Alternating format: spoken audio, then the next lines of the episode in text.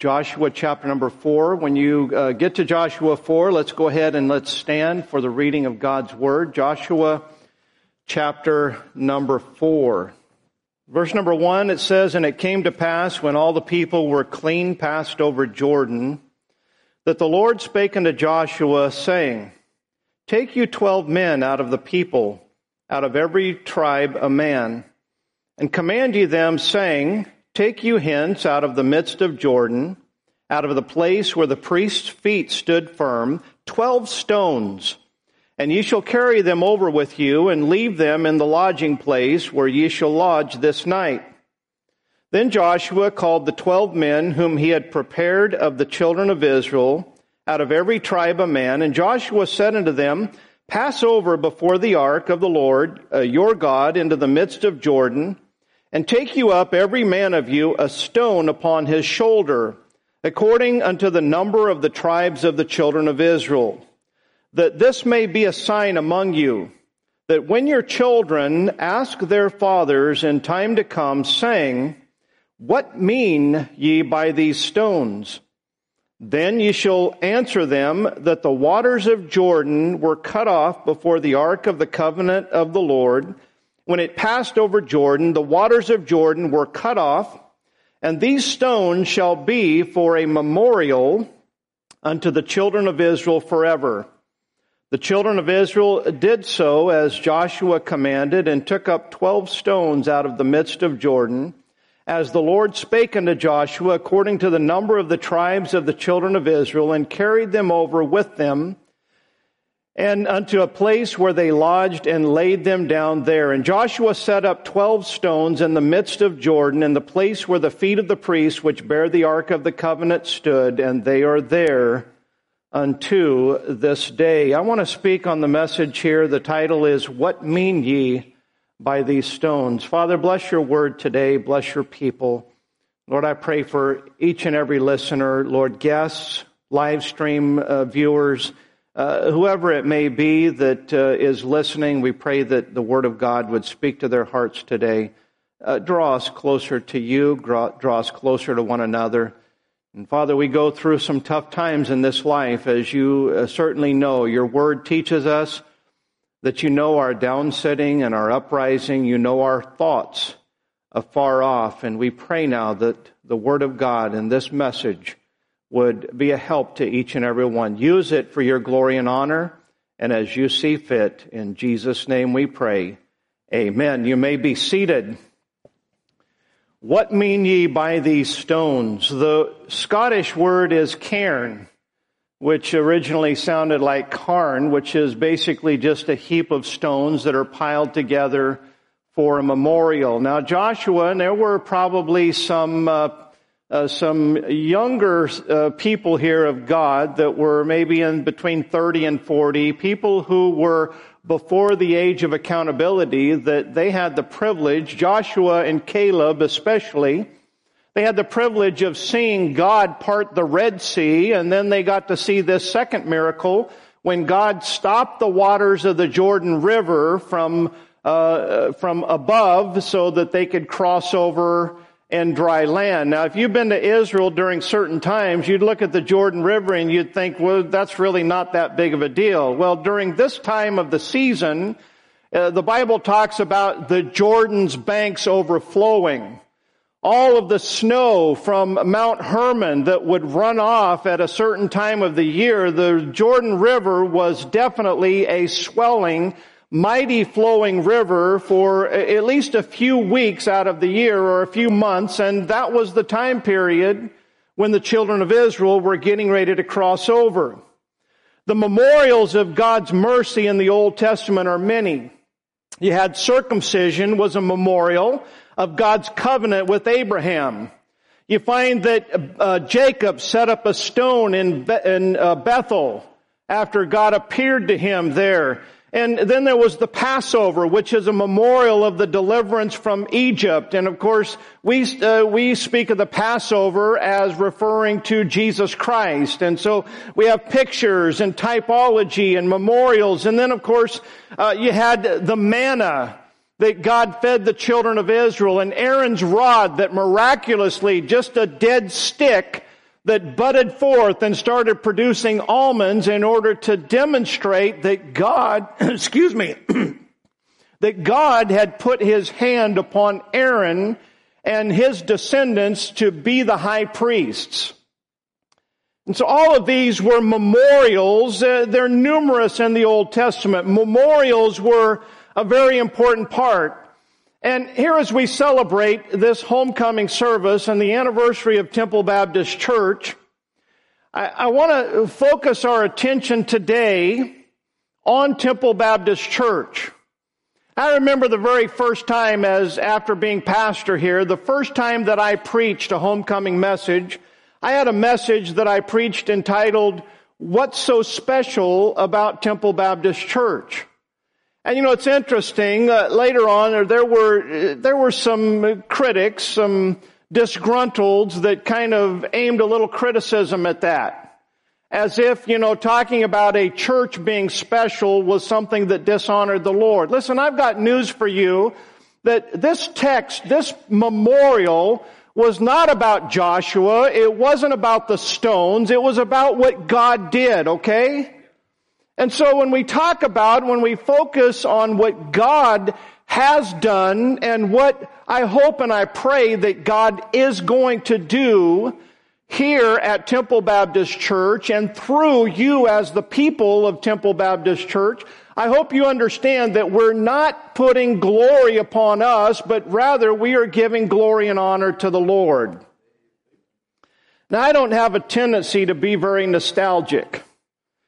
My wife is very nostalgic. She saves anything that's a memorial. We still have tubs full of McDonald's toys that came in a Happy Meal that at one point our children actually slobbered on. We have to save that. They slobbered on it.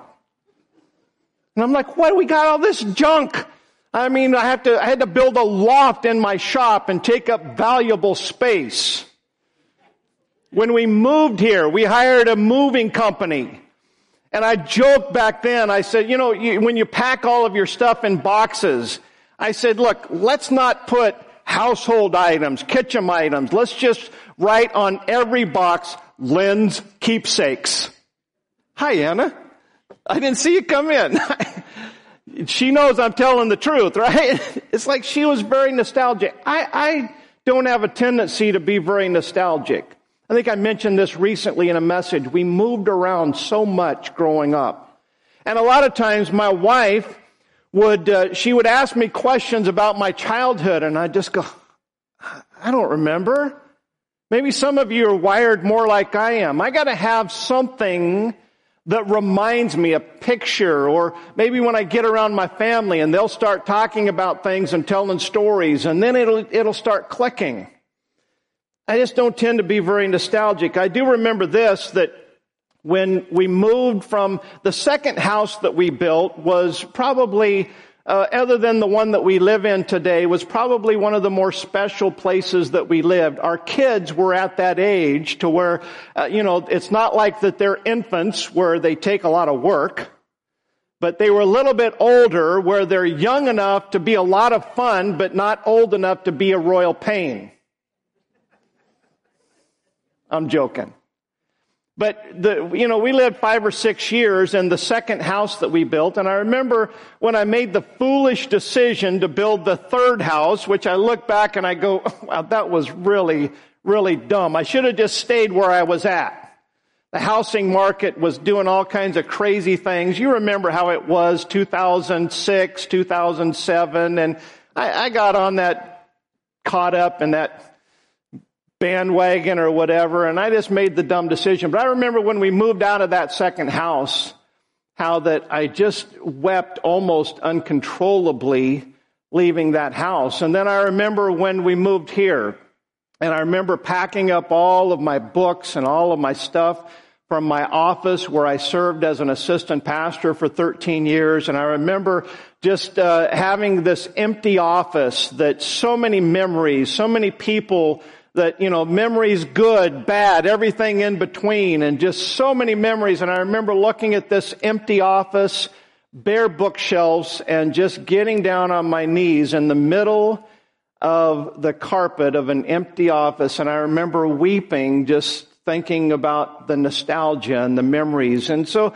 but, but, you know, I've had so many of those, those goodbyes and changes that oftentimes I don't have a tendency to be that nostalgic. One man wrote in his journal, he said this, woke up at 5 a.m., completed my five mile run, came home and made myself a vegetable smoothie. Sorry, I don't remember the rest of the dream.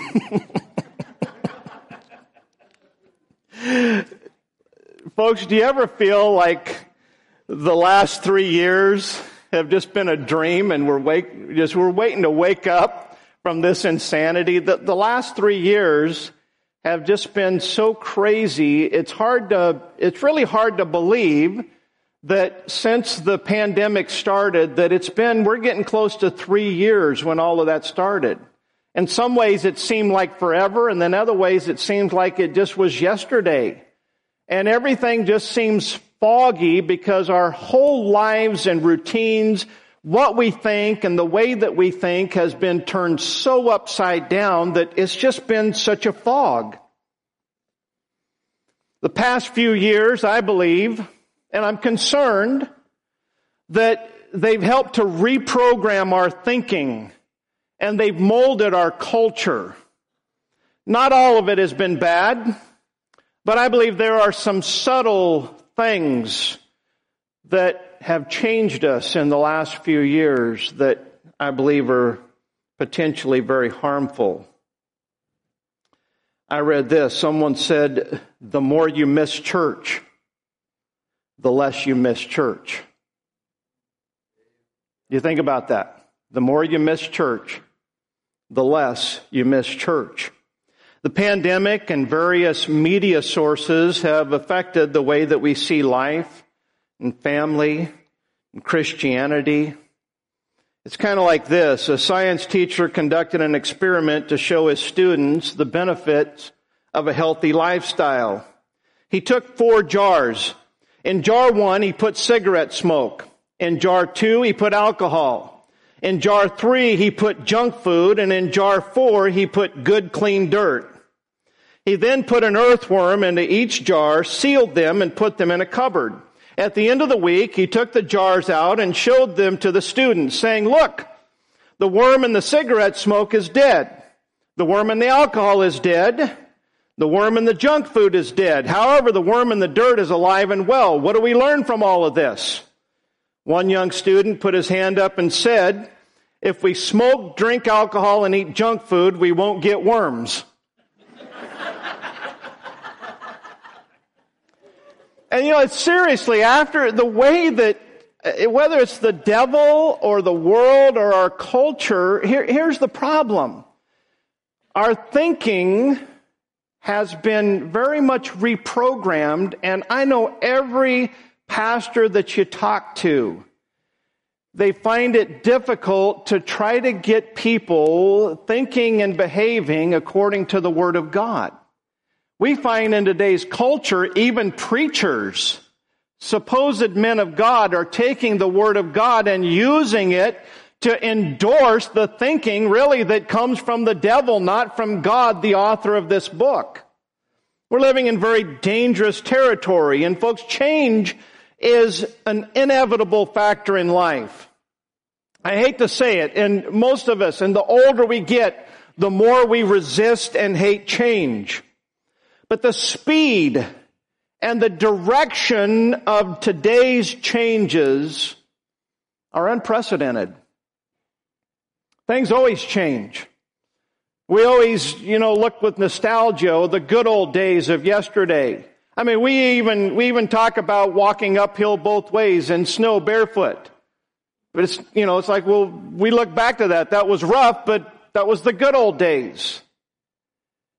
And yet, I think that every single one of us would have to say that the speed of changes today, our culture is changing rapidly. I mean, we did Pumpkin Fest last Saturday. We did Pumpkin Fest a year before, and I just noticed even our culture here in our hometown of Statesville is changing monthly. People look different, they behave different, they think different.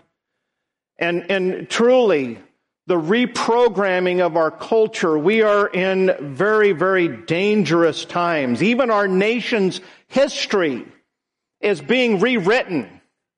Our founding fathers and what they stood for and the basis of our Constitution and all of our national monuments. Listen, whether the national monument represented something that was good or something that was bad, the fact of the matter is it represented who we were and who we are. We can't know who we are today if we rewrite what we were yesterday. I mean, it just, it gives us an excuse to become anything that we want to be. We lose our foundation. We lose our anchor when we rewrite or forget about our history. That's what God was concerned about. He knew and knows human nature. And when they crossed over the Jordan River, God knew it won't be long till they're going to forget all of these miraculous, wonderful works that I've done for my people and they'll start complaining just like they did in the wilderness. Our soul loathes this light bread. Give us flesh to eat. We're going to die. You brought us out into the wilderness to kill all of our children. Yeah, God had to take them into the wilderness to kill their kids. I got news for you. If God wanted to kill your kids, He could have killed them in Egypt. We, we forget. God will hold you fast. We forget and we think this spirit of fear that has come over us is because we've lost our memory. We've lost sight of who we are and where we came from. It is important that we stay connected to our past without living in it. Did you get that? It is important that we stay connected to our past without living in the past. Today's the 58th anniversary of Temple Baptist Church and because many of you, I look out here and I see a number of people that you've been here a long time and I see quite a few others that you don't remember our past. You may walk out into the foyer and you may see a couple pictures of Brother Lonnie Wilson and Brother Mac Pennell and just a, a wonderful cartoon a wonderful cartoon that uh, depicts, I mean, not only um, the the uh, original staff here at Temple Baptist Church, but everything about that cartoon really tells us something about those men. Just one one little cartoon, and you can see so much. That's an amazing uh, amazing uh, piece of art there. But I want to talk to you a little bit about our past for those of you that are unfamiliar. And those of you that are familiar, hopefully this will be a little bit of a trip down memory lane so that you can remember all that God has done for you and your family. 1964, Brother Lonnie Wilson answered the call to preach. And he and Brother Mac Pennell felt the need to start an independent KJV I mean, King James Version, Bible believing church right here in Statesville. They were going to a church and uh, it was a Southern Baptist church. And listen, I, there's a lot of good Southern Baptist churches. I grew up Southern Baptist. And you know, a lot of people, a lot of times people think the difference between Southern Baptists and Independent Baptists, they, they point out some of maybe the extremism of Independent Baptists. And folks, there's a whole lot more to that.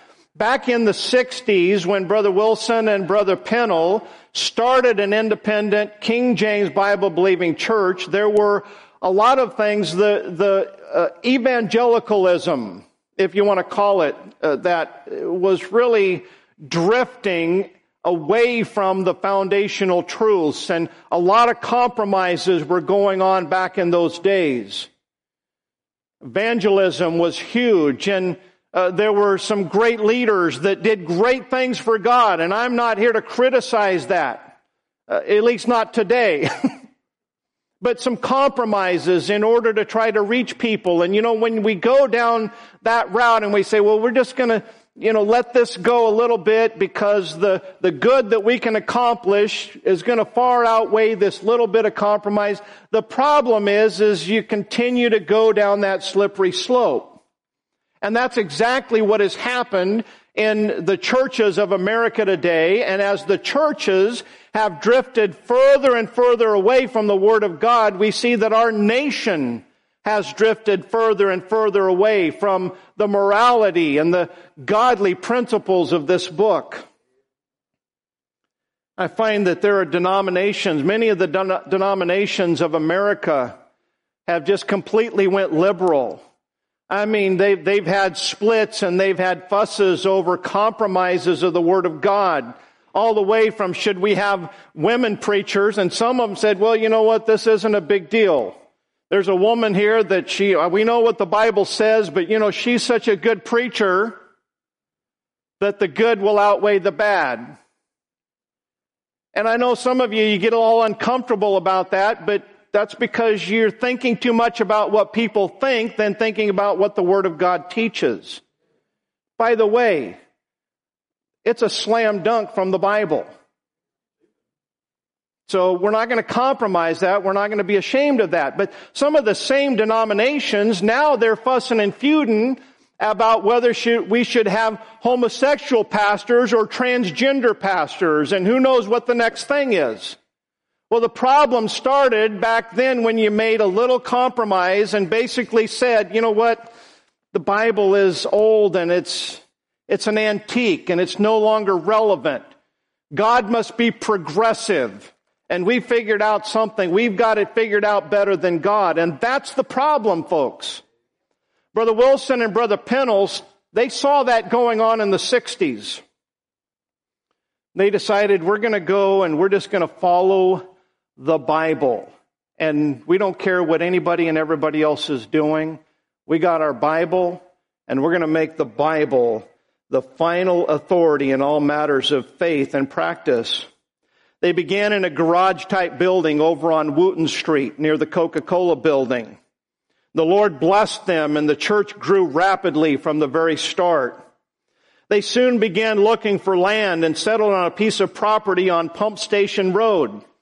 Some of you new people say, I didn't know what was the church building before. No, Pump Station Road is right out here. This museum road used to be Pump Station Road. I remember when we first came here. This is not criticism. I find this amusing. When we first came here uh, 14 years ago, of course, you know, we're, we're in the day and age where, you know, you got to have a church website. You don't have to, but I think a website's a good tool. You know, you want to put your information on your tract and your literature so that people get it, they'll come visit your church.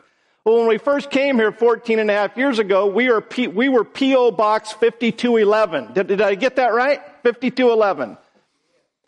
And so we didn't have a physical address. None.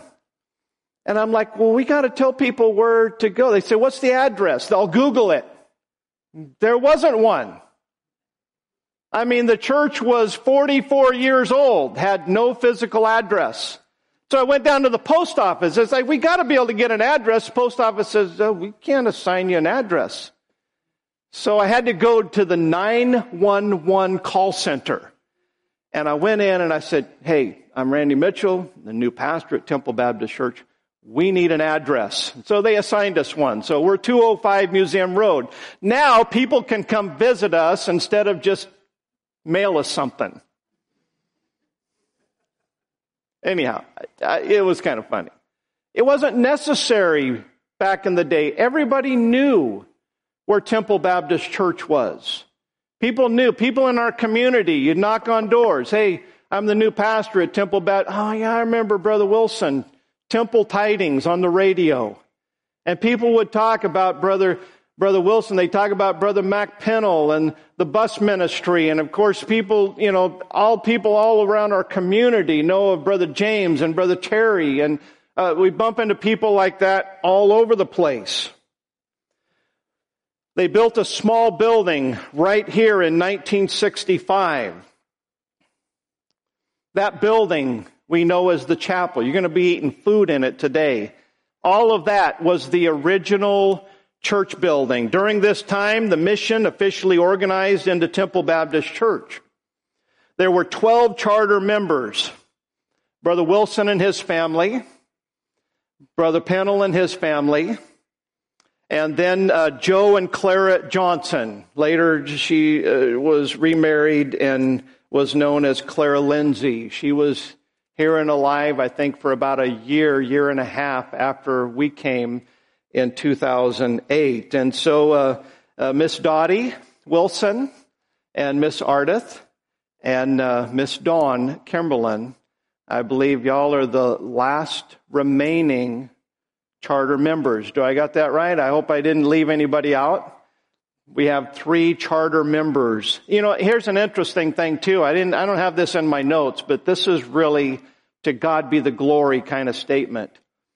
In 58 years, two preachers, two pastors, and then you've got an associate pastor that served his entire ministry, 38 years, Brother Mac.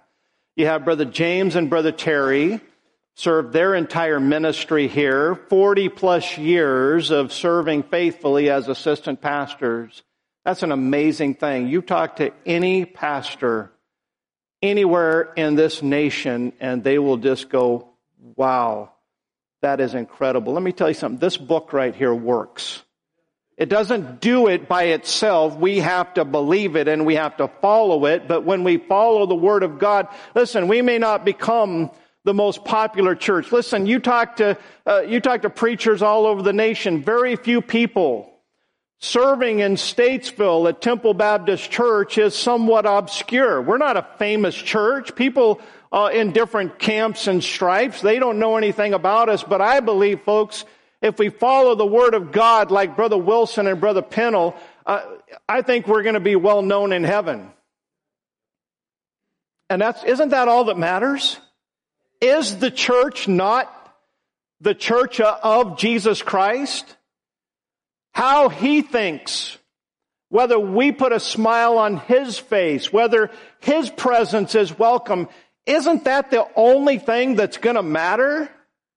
We've got mega ministries all over the place. We've got churches here in Iredell County that are growing leaps and bounds. And you know how they're growing? They're throwing the standards of the Word of God out the window. And that's the truth of the matter. Don't get me wrong. I'm not patting us on the back and saying well, we should be proud. No, no, no, no. We can't allow pride to come in. This is about recognizing what God has done, where we've been, and where we need to go. To God be the glory.